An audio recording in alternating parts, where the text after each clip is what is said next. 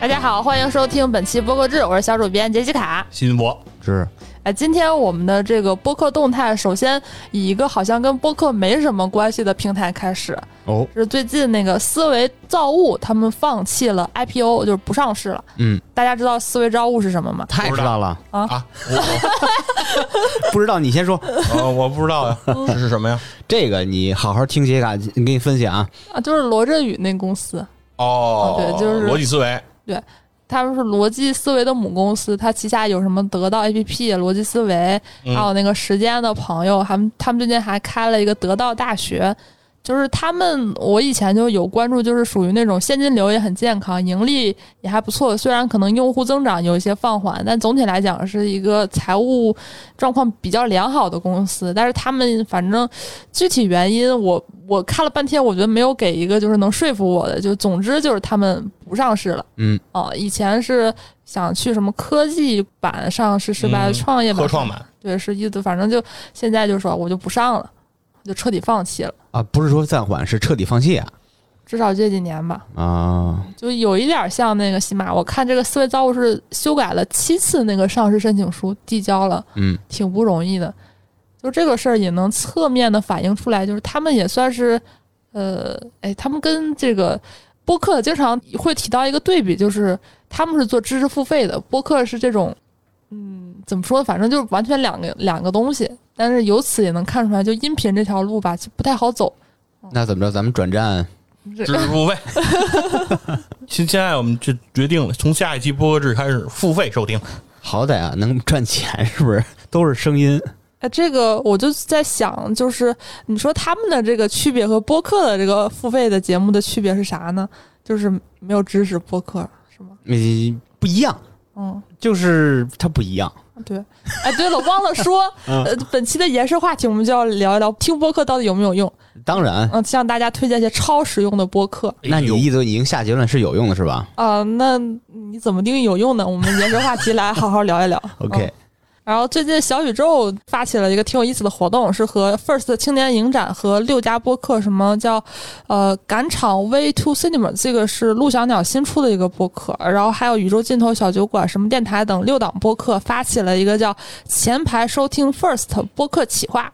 他们那些主播可能有的人到了 First 现场来聊聊现场的见闻，和一些创作者进行对谈。嗯，来和大家分享一下 First 这次影节的前前后后吧。呃，同时 First 其实他们自己也有一个官方播客叫《一般般野》，最近我看也在更新，一般般也对，野生的野。嗯哎，那这个啊活动是小宇宙组织的是吗？哦，对，哎呦，那有有点挺像 B 站那种组织 UP 主去个漫展啊，去个哎，什么有一点儿。对吧？这种有点像这种呃，然后本周的这个播客动态呃还蛮热闹的，就是我们的那个，这算不算朋友呢？就是三联生活周刊，嗯 笔友吧，反正笔友。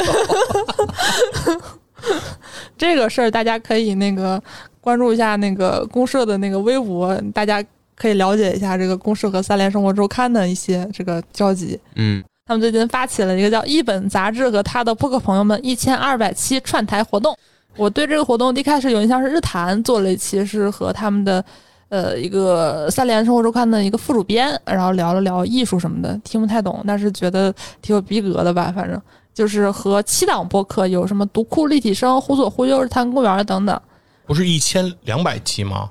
它是这个三联生活周刊一千两百期了，哦， 我的天，我以为要串一千两百期的台呢。不是串一千两百个节目，是 啊，我给我吓一跳。就即使这个范围到一千两百期，也没有不可治是吧？我说都到一千两百了，都 不带咱们玩儿。哎，但是我们还是这个无怨无悔的报道，就是我们是没有这个感情的机器人，我们只报道对这个行业有有贡献的事情啊，我嗯嗯们没有任何主观看法。然后下一条是，呃，我们之前也报过，就是津津乐道和天津万象城出了一个播客叫《沸腾客厅》啊、嗯最近已经正式上线了，就是会邀请一些呃设计师、艺术家、文化达人来进行对谈，同时他们还推出了一个栏目叫《沸腾播客》。就是把一些播客的高光混剪和点评来推荐一下这个节目啊啊，是在沸腾播客里推荐别的播客是吗？啊。对他们不是还有那个线下播客展吗？就会有什么日坛啊、黑猫侦探社什么的，他们也会在这个播客栏目里头来进行一个报道，相当于一个线上线下的联动。嗯，然后最近还有一个，呃，如果你最近比较关注播客报道的话，应该就是会发现新榜他们发了不少跟这个播客相关的一些报道，而且做的都不错。然后有很多文章的作者都是那个叫 DX 的，嗯，他们最近也出了一档播客，就叫新榜编辑部，然后会展现新榜编辑不真实可爱的日常。哎，我是不是打错？应该是新榜编辑部真实可爱的日常。不真实的日 常，不真实。就是像没理想编辑部那感觉是吧？我说那个不打错了，不好意思。 啊，对，了解到的行业第一手资料做更进一步的探讨。我听那期他们就讲采访什么吕东啊、毛东的那个感受，嗯，就感觉有一点儿很亲切吧，做的还挺好的。就是这种我很喜欢这种热爱播客的人做的节目。我也喜欢。嗯，节目可以在喜马和小宇宙收听。嗯，啊，下一条动态也是和之前报道算是连着的。之前我们报那个华泰证券和 JustPod 出了一个品牌播客，叫态度 Voice。他们最近我不知道这个华泰证券和这个华泰国际掌阅通有没有关系，我觉得肯定有关系。他们这个是推出了一个短播客。啊，嗯叫掌乐全知道还是掌乐全知道，就是那个音乐的乐。每期它的那个更新时间是交易日开盘前，不是聊啥呀？交易日开盘 前就提供一些比较新鲜的那个资讯，九点前，然后和一些对于市场的解读与洞察。比如说第一期他们就聊这个美股科技股反弹的趋势和动力，就是、呃、波哥肯定喜欢那种 炒股的人可能会比较关注应的哎该。是谁开盘前呀、是美股开盘前还是大 A 开盘前呀、俺不太懂啊？啊，这有时差呀、那还是以中国的为准。啊！因为我在这个节目上我看不到它这个具体的发布的时间点，嗯，但我想应该是以中国的为准吧。然后本周的这个海外动态就略显那个无趣啊，但是发了很多财报。上一周我们说 Spotify 发财报，最近还有好多其他公司。呃，发了财报。首先是那个 iHeart Media，他们发布了第二季度的财报。他们上季度从播客中获得了八千六百万美元的收入，同比增长百分之六十。但是你看这个数据这么好，还只占人家的百分之九，公司收入的百分之九。播客占他们的百分之九。对，我感觉这个他们过得比 Spotify 滋润好多呀，嗯，对吧？Spotify 就还亏损呢。 然后还有最近的一个财报是 Acast，这个我们经常报，它也是一个音频的上市公公司，他们现在呃宣布就是说，他们平台上已经有六万六千个播客在他们上托管了。哦，啊，这个同比增长了很多，而且收听次数也同比增长了百分之四十一。但和 Spotify 一样，就是什么都好，就不挣钱，亏损了一千一百万美元，预计二零二四年会盈利。但是即使这样，他们也说这个比预期的好多了。本来以前会觉得挺赔的，先烧钱呗。对 CEO 表示说，现在这个全球的广告市场已经降温了，大量投资的阶段现在已经结束，就是说大环境不好，所以我们其实已经做不错了。嗯我大概这么解读。啊，最近还有一个那个彭博社的报道还挺有意思的，就是说，就海外的播客已经那个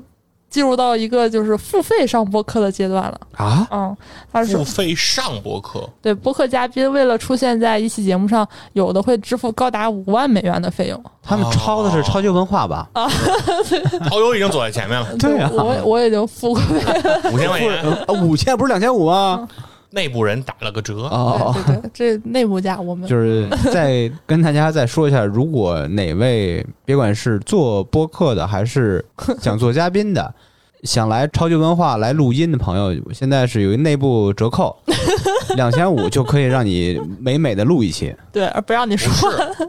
不是，啊！是播客公社内部员工是两千五我，哦，对，外部打外部还是5000五千 那，听播客制打一个九九折吧？对对对， 就不管你是谁，嗯有五千块钱就行。啊啊，你不只可以上超游，你特别神啊什么的也都可以，你对对对可以对选，而且你还能提供一瓶水。啊对。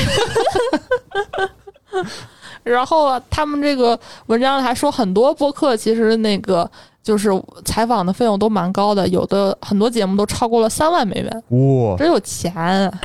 都啥啥啥人啊，这 啥家庭啊？哎，我觉得这这是特别好玩的事儿啊！像一般的播客，都会发愁什么呀？我谁的嘉宾能不能请得来、请得动，嗯都在发愁这个。嗯，都是哪些播客愿意让这些人花钱上呢？这我觉得特别的奇怪。我听海外播客听的少点儿，我我估计是伤财类的，伤残类的，呃，财伤财残 就是一些个商业 PR 可能相关的东西吧。不然我觉得个人的话拿那么多 但是我觉得这个就很麻烦。如果说我是一个播客，杰西卡说的伤财类的，嗯，细菌佛花了三万美元要上我这个节目，是不是就是任由细菌佛跟节目里瞎说八道了？那就肯定是的基，本就是 宣讲嘛。那嗯，人家可能就是，那你觉得给你交三万美元是来干嘛？不就是其实不就是定制节目的意思吗？只不过是说不用你主播来说了，就是甲方自己来说，甲方派人甲方交钱过来过来说了。对，就用你这个平台，然后过来说嘛，肯定是要做宣讲的嘛。对我这个播客其实伤害还挺大的，所以给了你三万美 金啊，嗯，那挺值的 呀。芝芝别忘了那个结一下 上播客制的钱，好家伙，那你给我结点剪播制的钱。 行，两千。是啊什么伤害三万美金不够啊？对对对，哎，以上就是这个本周的播客动态。哎，本周的这个延伸话题，想跟大家聊一聊，就是听播客有没有用？那听播客到底是不是一个？呃，就比如说你在小红书上搜播客，你会听到什么？嗯，闭着眼就能学知识。 我记得很深，这个就很多人推荐播客，嗯包括很多人，呃，会听播客。我觉得最开始的动力还是希望能得到一点什么东西。嗯，得到什么？有可能刚开始并不是知识收获，是一些陪伴的那种，对对对，情感上的宣泄。哎，我觉得你的这种还比较少，像我，我或者是我觉得有，就是跟我年纪差不多的人嘛，很多人听播客其实一开始是稍微有一点目的性的。 啊，这么功利，现在年轻人这么功利那我只那只代表我自己吧。啊？就比如说我一开始，哎，我觉得也算播客，就是我听那个梁东相对论。啊，动动物物动相对动动物相对论，不好意思，动物翻了吴老梁师，东相对论，吴吴伯平没有了，吴莫凡吗？吴伯凡对吴凡吴凡没有了， 吴莫愁不唱歌去了？梁梁东自己对着对着一镜子，因为我嗯相对论我本科是学经济学的嘛，我就觉得哦课本上讲的东西有点脱离实际，我就想了解一下真实的那个财经世界，就商业世界。嗯确实，他们两个人聊的不错，信息密度很高，但是。现在想来，就是聊的事儿好像一个都记不住。你让我举一一个例子，我都想不起来嗯嗯你。甚至都想不起来长什么模样了，即使封面是那主播本人是吧？就就记得梁冬呃还有那个吴伯凡，他们两个特别喜欢什么嗯裹挟，喜欢就是几个口头语，而说话特别快。除此之外，任何这种信息干货都动都物记相不对住。论最早应该就是个电视节目吧？我我印象中应该是凤凰卫视的一个电视节目。嗯，对，有可能。但后来应该是彻底变成啊嗯音频了，后来改名叫什么“动物同学会”，我不知道现在更不更。啊，是，然后反正我一开始听东西的时候，我会有这种比较强的目的性。呃，后来的话就是渐渐的可能听一些比较有意思的节目，就听的节目更多样化了一点吧。然后今天这期节目想跟大家分享一下，就是我们听过那些觉得比较实用的节目，也也想以以此来探讨探讨，就是播客的这个用嗯到底是一种什么样的用途。 嗯，首先，那个我向周围一圈征集了一下，首先问了一下老袁，嗯嗯，老袁给我分享了几个，就是他对于实用性的看法。就比如说，他觉得播客的用处更多是体现在一种生活化的讲述，而且适用于一些不同的人生阶段、不同人生境遇上会有起到比较大的作用。就很难，就比如说一个东西，它是一个对所有人，就它是都会有帮助的一个知识性的东西。这个东西好像不太适合播客来传达。嗯，那比如说我现在是一个考研阶段，我不懂啊，会不会有人真的这么干？比如说在小宇宙或者喜马拉雅这些平台搜“考研”这个关键词，哎，我还真干过。就是去听有考研标题节目的那个那个那个人，是这么干是吗？啊，我真这么干。我考研的时候就差点都那个抑郁了，压力很 大，差点那时候已经成立一年多了，就所是以抑郁了嘛。我当时还就就是那时候也听播客听很久了，就是希望能找到一些共鸣吧。但是当时的话，没有像因为我是一七年考研，那个那个时候播客还没有像现在就是这种垂类化发展，以前就是基本上都特别像， 嗯没有这种说啊，我就专门聊考研，我就专门聊什么品牌这种垂类的还很少，所以说当时是觉得我当时其实想做一个，但是就是真的考研的人其实没有时间准备播客，这是一个困境。然后老袁他的这个结论就是说，这种生活化适用于不同人生阶段的帮助，他是从他觉得比较实用的几个播客来的。就是首先他推荐了发发大王有一期是成瑜，就是他们的人气嘉宾聊保险那些事儿，怎么给小孩买保险。因为他那时候孩子刚出生，然后觉得这期节目对他还挺有指导性的。嗯好然后还有就是理财类的，这个我就从来都不关注， 就是知行小酒馆，嗯嗯，对，昨天还来公社玩儿，他们会分享一些理财知识，其实这些对于很多人的生活还是有一些指导作用的。哎然后同时还有这这以上就是这种偏是嗯商业类的，还有一些娱乐类的，就比如说老袁他说他会听院长他们讲漫威，因为比如说电影院上映了一个漫威的电影，但他可能前几部或者这个宇宙他都没怎么了解过，但又归根到底呢，这种东西又比较适合在电影院看，因为有很多特效什么的。他就想去了解一下之前发生了什么，大概补一下，又觉得说视频那种几分钟看完电影又细节又太少了，而且你对这些人物也不太可能有什么感情，不太可能有什么印象。这个时候他就会选择听黑水。嗯哎，这个其实是也是挺常见，就经常有很多好莱坞电影，比如说《速度与激情》，都出到七部八部了。那我看之前我就在想，我我要不要从头补呢？那从头补又太多了吧？听期嗯节目大对概对介绍一下。还有一类人，就是我估计像我这种人也会有啊。我只听黑水里我知道的电影嗯，讲他们怎么聊，就是你看过的，对嗯然后你想听听他们怎么说的，对对对是吧对对对对，哎，我也是这样，就是黑水他们做付费也都是经典影片。一开始院长还说：“哎，这什么这个片儿大家都看过，怎么还想听我们聊？”大家说就是因为看过了才想听你们聊。对对对，嗯，但是也有两派人吧，有的就是说、我没看过，我想听你们怎么评价，我再决定看不看。嗯嗯然后同时，这种跟电影相关的，我还想到一个，就是电影不无聊，他们每个月都会做这个院线观影指南。呃，以前我还听的挺多，因为以前院线电影确实精彩的比较多。最近我觉得，我个人看来就院线没什么可看的嘛，所以我就听的少一点。但其实这种电影类的还算是一个专题吧。没错，我又想到还有就是反派影评，嗯他们以前会做一些电影节相关的，比如说北影节、上影节，当然还有一些更远的，什么戛纳啊这种，当然跟我就没什么关系，但我也听挺来劲的。啊，他们会去到现场是吧？嗯，没去 过戛那纳嗯么戛纳，好像去过圣丹斯还是什么的，比较哦，独立、稍微小众一点点的吧。然后北影节、上影节会启动到一些就是选片人或者是影评人来聊一聊，就是哎，大家，呃我去年我北影节的时候买票就是听反派，就波米推荐的几个买的，发现了挺多就是那种大众不太知道，但其实质量还不错的电影，那看来确实有用哈。嗯。因为就是那种比较谁都知道好的电影吧，你大概率也抢不着票。嗯嗯，然后再就是老袁推荐了那个早期坏蛋调频的很多音乐节目，他的这个有很多音乐知识项的科普，就是教人去怎么鉴赏音乐，就是抄袭这个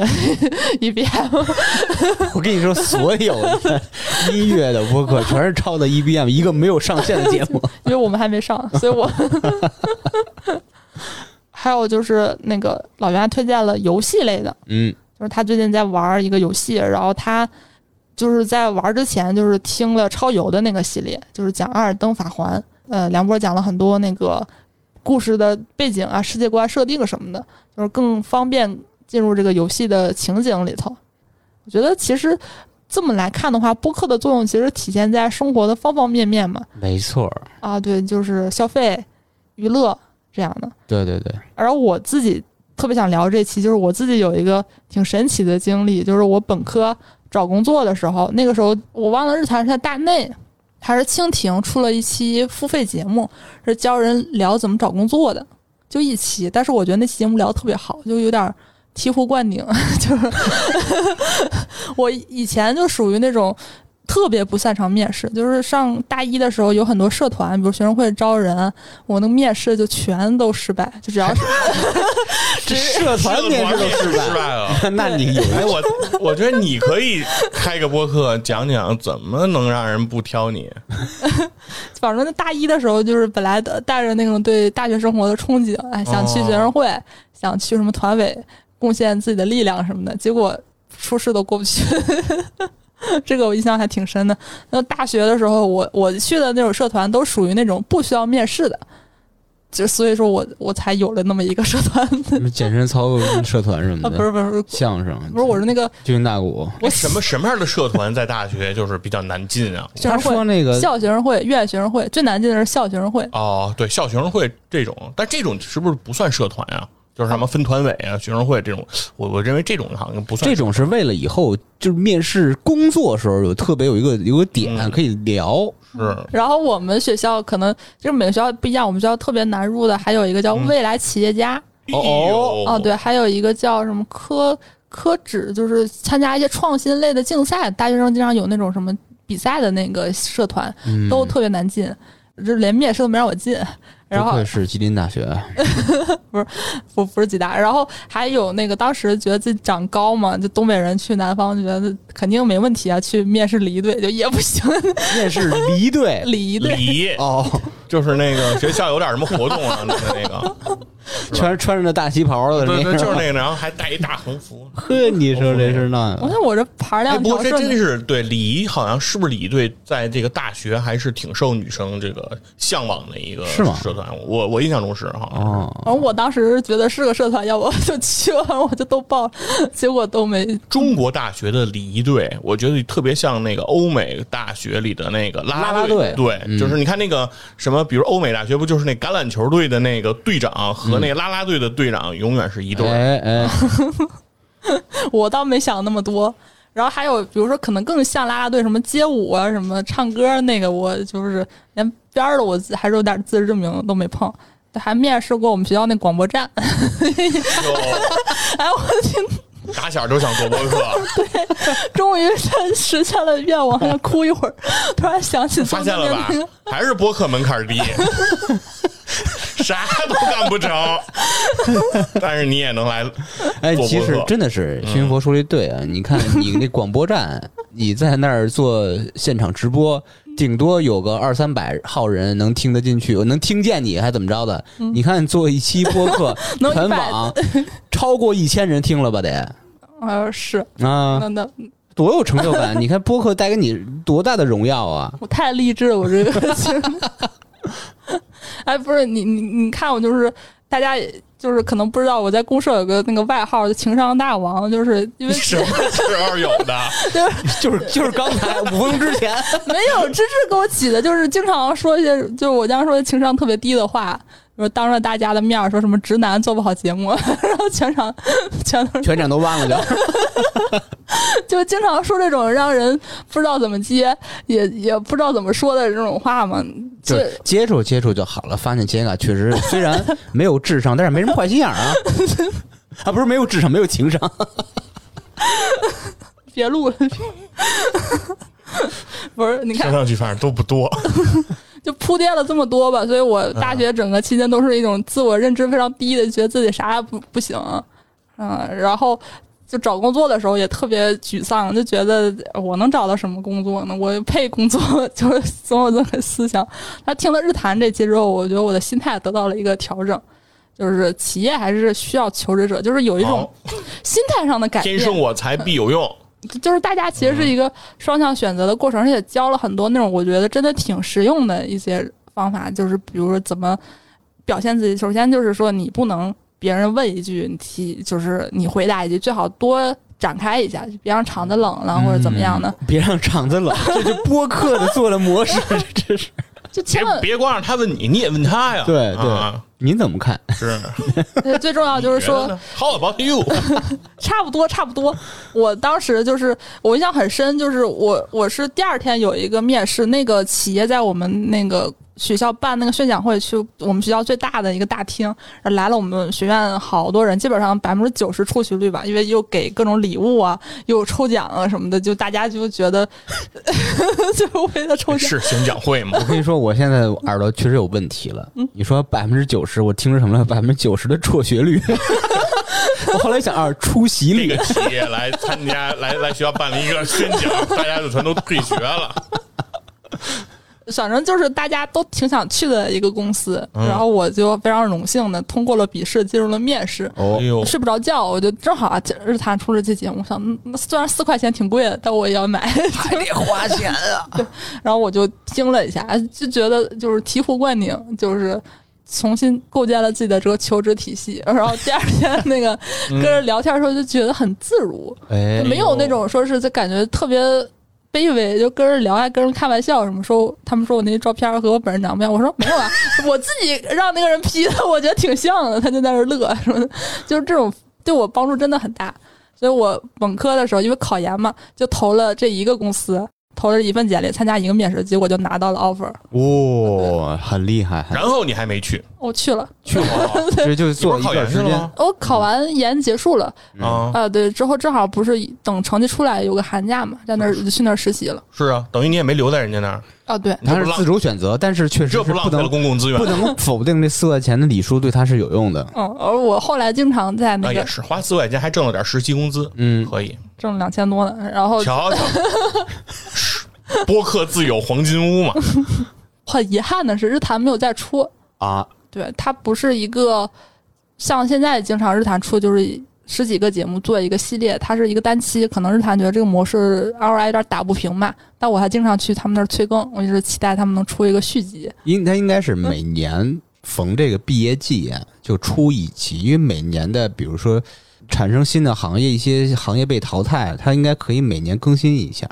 嗯，像日坛和姐姐说，他们最近就是出了，诶不是，应该是姐姐说出了一个付费节目，就是讲这种职场的。嗯然后日坛请那个嘉宾去做了一个推广，对这个付费嗯嗯，这种职场类的节目，可能大家会觉得更偏知识付费，但我觉得播客的特点就是相对来讲，我听的知识付费也没有那么多。就是李叔至少是他的讲解会更偏向主观一点儿，不是讲那些很道，就是那种树上的东西，就说什么呃你你应该怎么改简历，你的简历应该是黄色儿什么就是各种颜色，他不会那么细节，还是一种精神上的指导。用李叔当时话就是说，如果有个侄子去找工作，那我可能也会说这些话，就是掏心窝子那种的。我觉得他跟知识付费很大一个区别就是，他是通过自己的经历和故事分享出来，再从这个经历和故事里中悟到了什么，呃，或者说经过别人的指导，应该怎么怎么着，这样对一个听众来说印象会更深。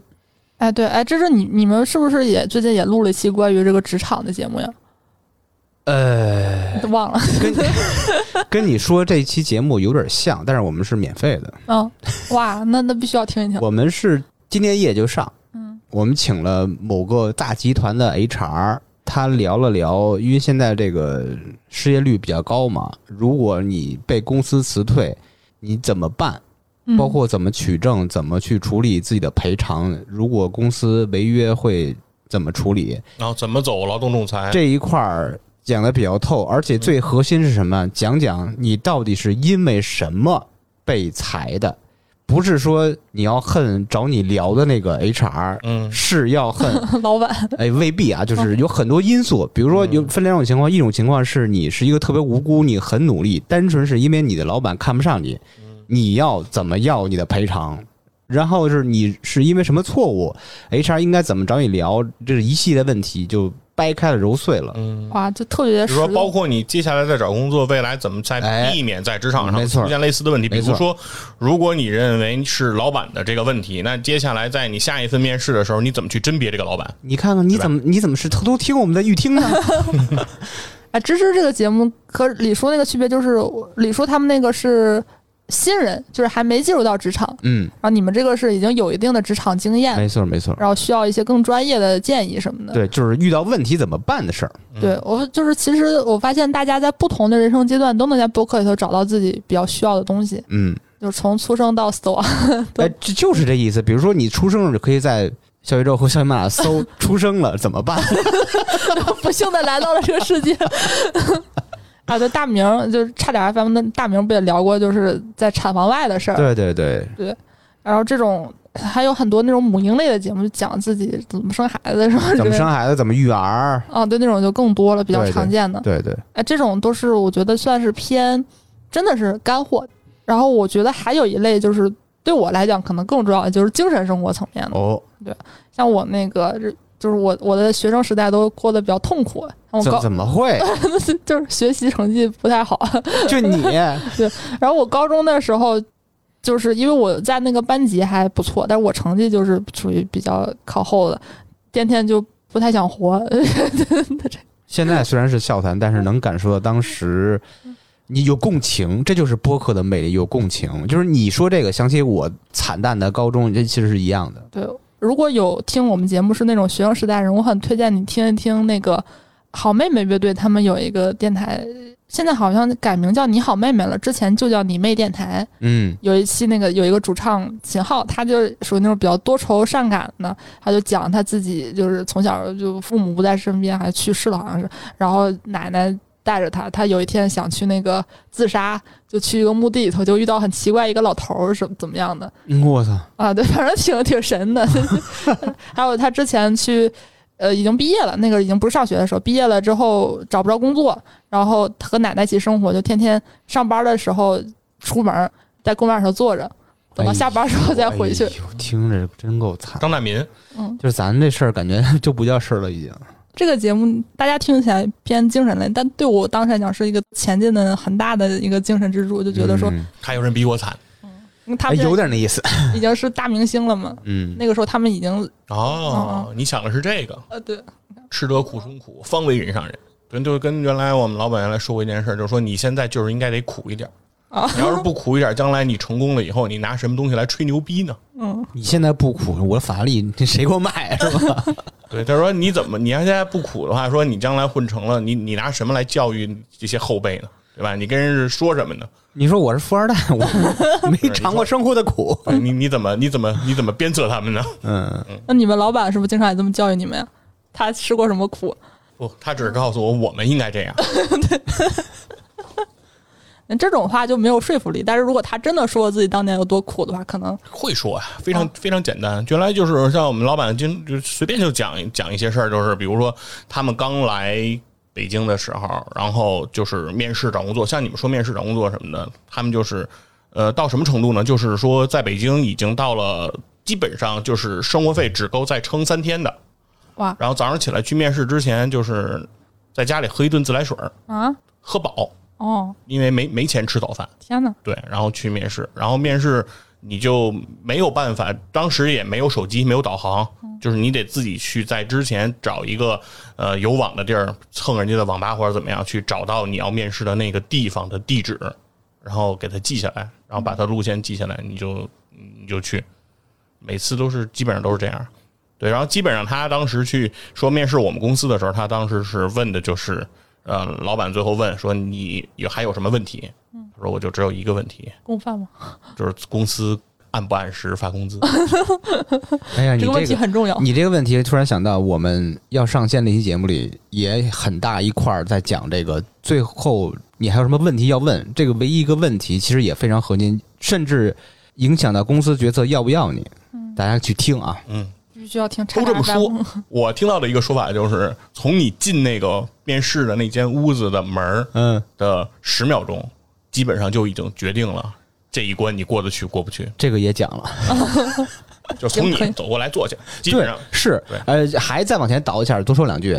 包括你接 HR 的打来电话，有可能就会影响到你到底能不能去这公司。就是让我们面试的时候，如果真的想要一个人，嗯我们会不停的递话，就是递到说你能给我一个让我满意的那个答案。对对那你，怎么看上这个人呢？就演员儿，就是演员儿，嗯，就这个人坐在那儿，你就觉得 OK，我这是我想找的人。那你就是说，这个时候，比如因为你边上有可能，比如还有 HR 什么的，嗯你需要给他去递话。为什么？你要去说服边上这个人他行。没错，甚至我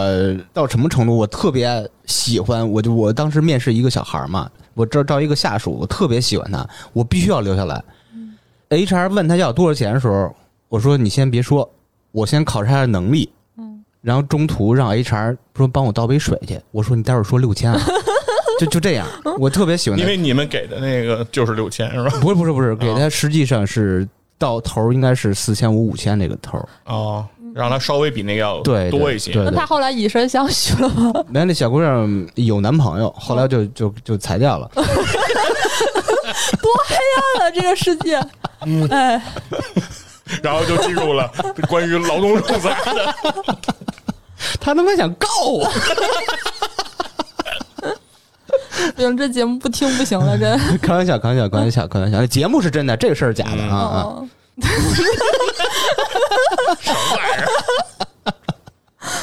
接接着说，刚才说的都，我还是想分享一些这种精神层面的字样，虽然还是聊回聊回了职场。嗯还有一个我早期听的特别来劲的，就是大内有一个有两个系列，我是特别喜欢，叫《摇滚乐八卦指南》。嗯，就是我，我受我爸影响很大，就是我爸是那种呃什么黑豹、唐朝、崔健嗯啊的那个。哦摇滚老炮儿，对，所以我有一段时间，我一直一个观点，就和现在很多人可能就是什么摇滚乐在红看之后就已经死了，就是我就喜欢听那种老摇滚的事儿。那个时候特别沉迷听什么窦唯啊、红看那个时候的八卦什么的。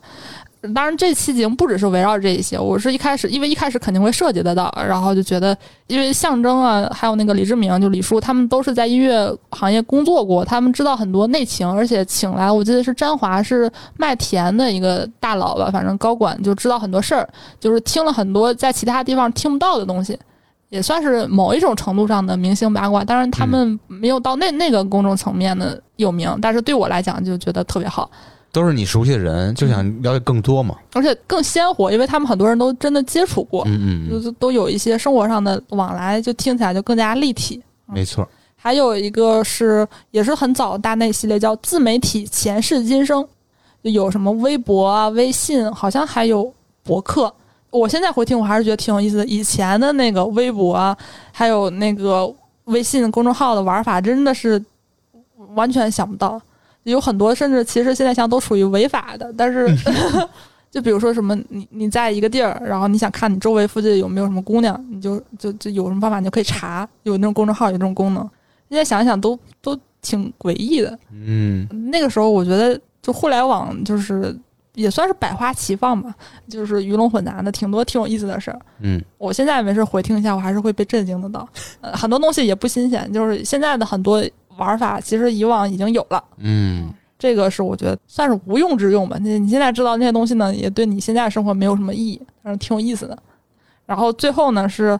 强烈推荐的，刚才也跟新军佛聊了半天，就是《跟宇宙结婚》啊，有三个特别牛的系列，然后我比较熟悉的是那个日剧和新番系列，青年老师主导的两个系列，就是日剧节目他会分享，就是因为日本它都是按季度推的，比如说冬季那三个月有什么日剧，它就是以季度为单位推荐这一，他会看比如说二三十部日剧，然后按分数从低到高，从零分到一百分打分。来推荐那些日剧，我看日剧和新番基本上都是靠青年老师的推荐。他不上班吧？平常工作好像和这个相关，嗯，哦，跟版权引进相关， OK 所以他是相当于借工作之余，本身工作他又需要了解，嗯但是他可能工作不需要他了解那么多 吧。对对对，就像我，我做播客制，你看我也听播客，你听播客还啊，但是你不做 Excel 表， 是，就青年老师特别专业，尤其是那个日剧和新番系列，那个量级已经大到了不得不做 Excel 表。大家可能觉得啊，就聊聊日剧嘛，就推荐个五六部，不是青年老师是二三十部，新番嘛，你可能觉得推荐个五六部，也就是三四十部，而且青年老师本人看的更多新番是什么意思？动画。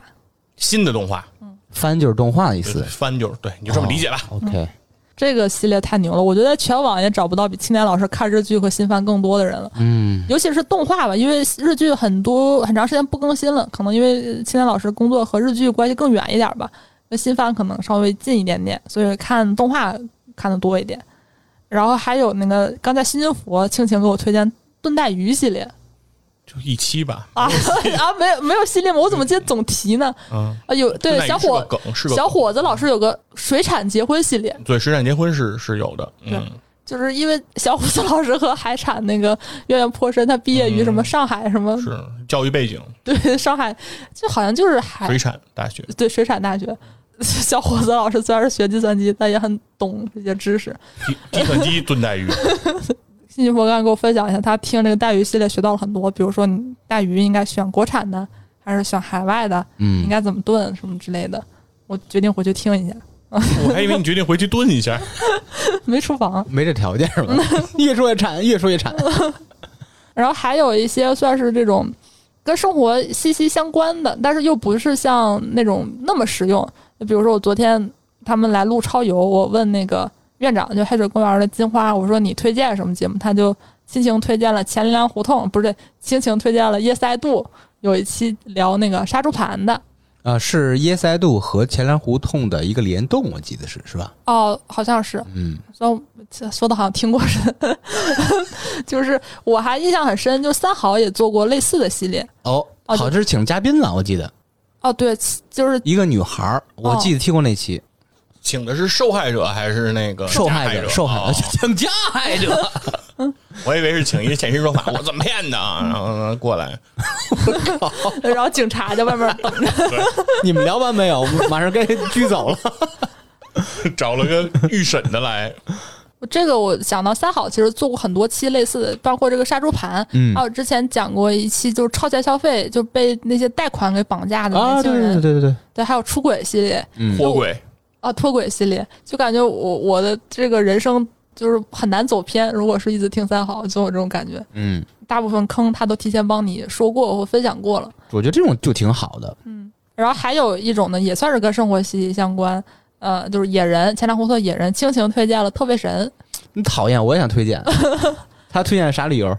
就是说他可以和别人有很多谈资，包括之前超游还有什么《仙境之桥》特卫神不是办过一个线下活动嘛，嗯有一个环节叫你画我猜，就是有一些奢侈品，那越野人就说如果我不听特卫神，那东西我怎么猜呀、啊对。我跟他感觉差不多，因为我女朋友她的社交圈子会比较广啊，嗯，她老有机会被邀请参加就就是品名媛品牌各种免费吃喝下午茶，讲哇品牌理念，什么推新品这种因为的。都是 VIP 是吧我有时候老去蹭去，嗯，然后比如说讲什么香奈儿这那的，人人说这个品牌可能讲讲宣讲历史嘛，嗯，我说不对吧？我记得当时应该是什么时候有这么这么一个人，怎么怎么着的？哦，您对我们品牌非常了解。我说你听特别神去， 这个我特别推荐。特别神在哪儿啊？伊莎和金花的配合，伊莎主要是讲这个品牌背后的故事，这种渊源这那的发展、家族什么的。这时候金花插入一些自己的对于历史的思考和一些历史史实好玩的事儿，这是干湿结合，特别容易让人记得住。嗯你都记住了什么很多，因为为什么哦我记忆印象那么深？有很多期都是我剪的。啊？我还记得有一天看那个院长在 B 站做直播，嗯有人分享说特费神让他就是在和姑娘聊天的时候有很多话可以说，嗯有很多共同语那言。真是非常有 用啊！对，然后我记得当时那个我我不知道现在还是不是，当时特费神的 slogan 就是听特费神追女生不费神。嗯，哎，这个我觉得对广大男性同胞也挺有用的。费费钱吧，不是 不不不一定费钱，就是我觉得特费干神聊啊。主要受众好像嗯直男挺 多的。比如说，你说你说你送送东西的时候是吧？你要是以前说你不知道，我不我不懂，嗯哎也就完了。我你说这玩意儿，我操，您门儿清。门儿清才劝能把他劝住了 不买，对，就是说这个东西，这个品牌的附加值太高，它的对东西没那么好。嗯或嗯者这嗯，么之类的就劝你是不要吧？不要说下半手。天，嗯然后然后说哎 LV 历史讲半天，然后最后说送你波格制口罩 因为你你这狠狠在哪儿限量呢？对啊，是的，而且现在不发 售了，已经叫什么绝版了。绝版了。对啊绝，版绝版了哎大。家现在已经买现不在到要口罩是了。还想要的话，只能买我带过的。 哎呦喂！哎行，哎，这这刚才分享这么多，我我觉得大家可以想一想，就是说大家想到的这些播客的用处和我就是那种大家直观上的用途是不是一个用途？嗯，就是那天问老袁，他说他分享了一个挺无聊的东西， 然后他说他说做内容有一个什么标准，什么情绪用品，就是你在前每个字前面加个有，就是一个好内容做到的事儿。嗯你看就有这个有用，那这个用途，我觉得每个人定义是不一样的。之前我。也就是昨天嘛，我记得超级文化不是上首页了嘛，大家在评论区还在探讨说这种嘻嘻哈哈的节目有没有门槛儿，门槛其实挺高的。嗯，这这我觉得不聊这个这个节目形态，就还是说这个用途来讲，嘻哈的节目就真的没有用吗？我觉得挺有用的，就是我我的接收啊，对这种所谓知识的接收啊，如果是一个特别死板的正襟危坐人跟我聊，哪怕聊一样的事儿，我要接受那些嘻嘻哈哈有故事代入的，我才能记得住。对前面那种我是完全记不住，甚至会产生我的生理的反感。是，所以说播客很多人现在就就是挺追求，就是说我要得到一些什么东西，但其实很多时候你越听那种特别正经的那种节目，你可能越得不到什么。就像我听那个《东吴相对论》，一个字儿也 也没记住，甚至连那个播客名儿都说错了。对吧？天天听啊，天天天可来劲了， 对，都不知道听个什么，是就是因为那些东西你以为你在听，但是其实就没有进你的心灵，没有进你的脑，没有过脑子。嗯，但是有一种说法啊，不一样的观点，就是认知门槛儿这个东西，我认为有的时候是需要去把它做拔高的。什么意思？就是我听到了过一个说法，就是说，如果看书，你永远只看你看起来很轻松的书，嗯，你的认知是不会提升的。就是说哦，如果我们去尝试，比如说你的认知水平是现在是七十，你去尝试看那个七十五的，慢慢你的认知水平就会被有一个拔高，你就会到七十五。然后当你到七十五的时候，你再去看八十的，你就会逐渐、逐渐、逐渐拔高自己。其实因为人的认知是有惰性的，因为比如说你认知水平如果是七十，你去看六十的。水准的东西的时候，你就会很轻松，你会觉得这东西没有负担，因为你的认知在超越它之上，它讲的东西你完全能理解，你就会很就很舒服。但是这种舒服会导致说你的认知会停留在这个基准线上，不会再往上拔高了。啊，这个是确实是一个很大的一个问题。所以说，我们觉得需要做的工作，或者说一个好的播客、好的内容的传递，那我觉得应该就是把认知水平更高的东西，然后用更广的阈值的人可以接受的方式把它传递出来，就是所谓叫寓教于乐嘛。嗯，其实《东吴相对论》，我认为已经是一个非常好的寓教于乐的一个文化产品了。就是呃，梁冬和吴伯凡的两个人的表达，其实还是有趣的。对，就是他们在他们讲的那个范围里还是算有趣的，比如包括百家讲坛这样类型的节目，一定他们都算是有趣的，并不是说他们在中央电视台占了一个讲台，他们就讲的东西其实是就完全的艰深的。但是你如果你带着一种说一听这个东西看上去就很正经，那它一定没意思，那我就去拒绝它。其实最后损失的实际上是听的人的自己。啊，其实我最近也有一个思考，就是我我生活中接触的大多都是这种所谓的叫京派播客吧，大家还是更喜欢用这种生活化的方式讲一些可能很干货，可能或是只是一些生活化的经验。但那些海有一些海派播客，比如说聊艺术史、历史或者是什么作品赏析那种节目，我总是觉得说没有听的意义。我突然理解它这个存在的对，价值就了，是说一定会有人，就是大家可能，比如说你说这东西我听不懂，嗯你会把它关上。那有的人会说我听不懂，我就去硬听，嗯，对吧？其实这跟你学英语不是一样吗？就是阅读、阅读理解、阅读的水平怎么去提升？就是刚开始我看这个文章，我看不明白，看不懂。但是如果然后你可能你需要查字典的频率特别高，需要需要去理清的语法特别多。但是如果这个时候你去一直看下去，看的多了，你慢慢的语感出来了，你的阅读的这个能力就上去了，对吧？一定会经历这么一个过程。哎，我觉得以后咱们可以出一个，就是那种算是海派播客推荐的，就是听了哪些特别牛的那种听不懂的播客， 觉得挺好的。我觉得可以做一个这个专题吧。对，就是比如说他讲的东西，比如说你认为他的语言结构不好，你认为他的表达不够亲民，你能不能把你听到的、你消化完了的那个东西，用一个更好的方式把它传递出来？就是你能不能用更好的方式给别人讲一遍？如果你能讲出来，让更多的人去理解，那这不是一个很好的事儿吗？对，反正就是大家不要把播客的定义窄化吧，还是最近总聊的这个事儿，就是播客还是让我们看到更广阔的世界，就不要让某种声音占据这个时代的主流吧。哎，本周咱们也留一个互动话题，希望大家来推荐一些自己听过的一些比较实用的节目，哎，欢迎大家踊跃互动。没错，以上就是本期播客制，我们下周再见。拜拜。来。